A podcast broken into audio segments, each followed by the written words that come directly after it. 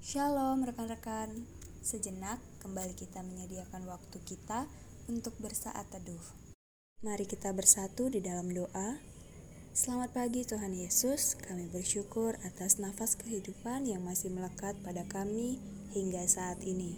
Sebentar, kami akan mendengarkan sebagian daripada firman-Mu beserta renungan yang akan dibacakan nantinya.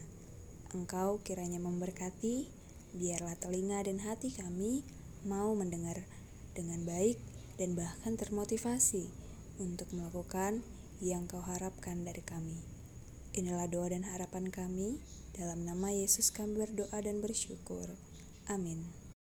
Rekan-rekan, adapun pembacaan Alkitab pada hari ini diambil dari kitab Yunus, pasalnya yang pertama, ayatnya yang keempat hingga yang kelima, yang berbunyi demikian. Tetapi Tuhan menurunkan angin ribut ke laut, lalu terjadilah badai besar, sehingga kapal itu hampir-hampir terpukul hancur. Awak kapal menjadi takut, masing-masing berteriak-teriak kepada Allahnya, dan mereka membuang ke dalam laut segala muatan kapal itu untuk meringankannya. Tetapi Yunus telah turun ke dalam ruangan kapal yang paling bawah dan berbaring di situ, lalu tertidur dengan nyenyak.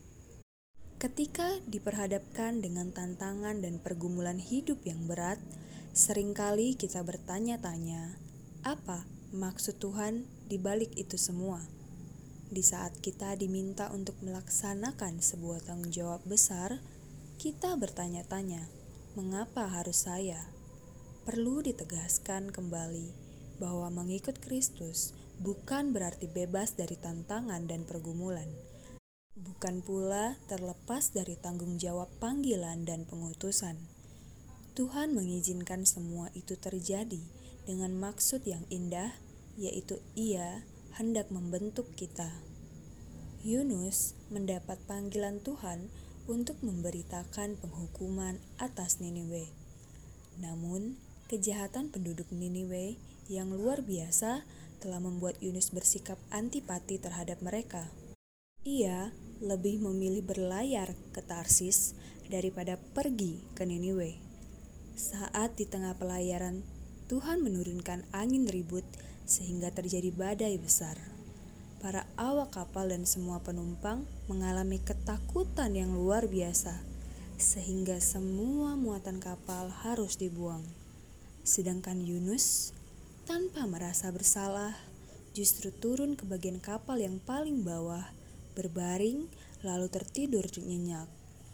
Yunus berpikir bahwa ia mempunyai pilihan dalam merespons panggilan Tuhan. Karena itu, ia memilih melarikan diri ke Tarsis.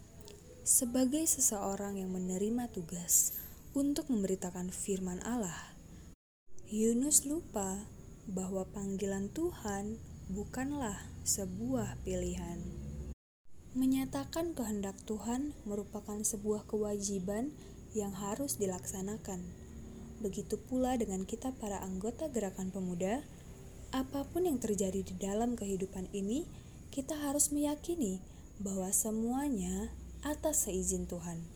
Jangan lari dari tanggung jawab kita. Hadapilah permasalahan yang menghadang siapkan langkah tegap, jalani dan hadapi bersama dengan Tuhan.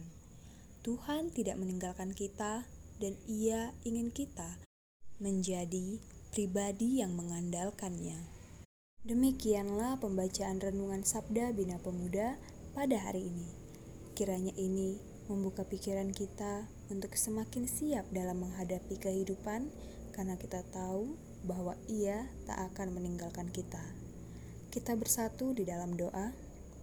Allah Bapa sumber kehidupan, terima kasih telah Engkau berikan kesempatan bagi kami untuk mendengarkan renungan pada hari ini.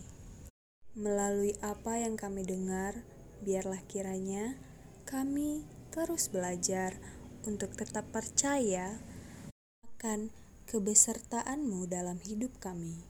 Sebab hanya Padamulah kami memohon untuk menopang kami dalam mengarungi kehidupan ini.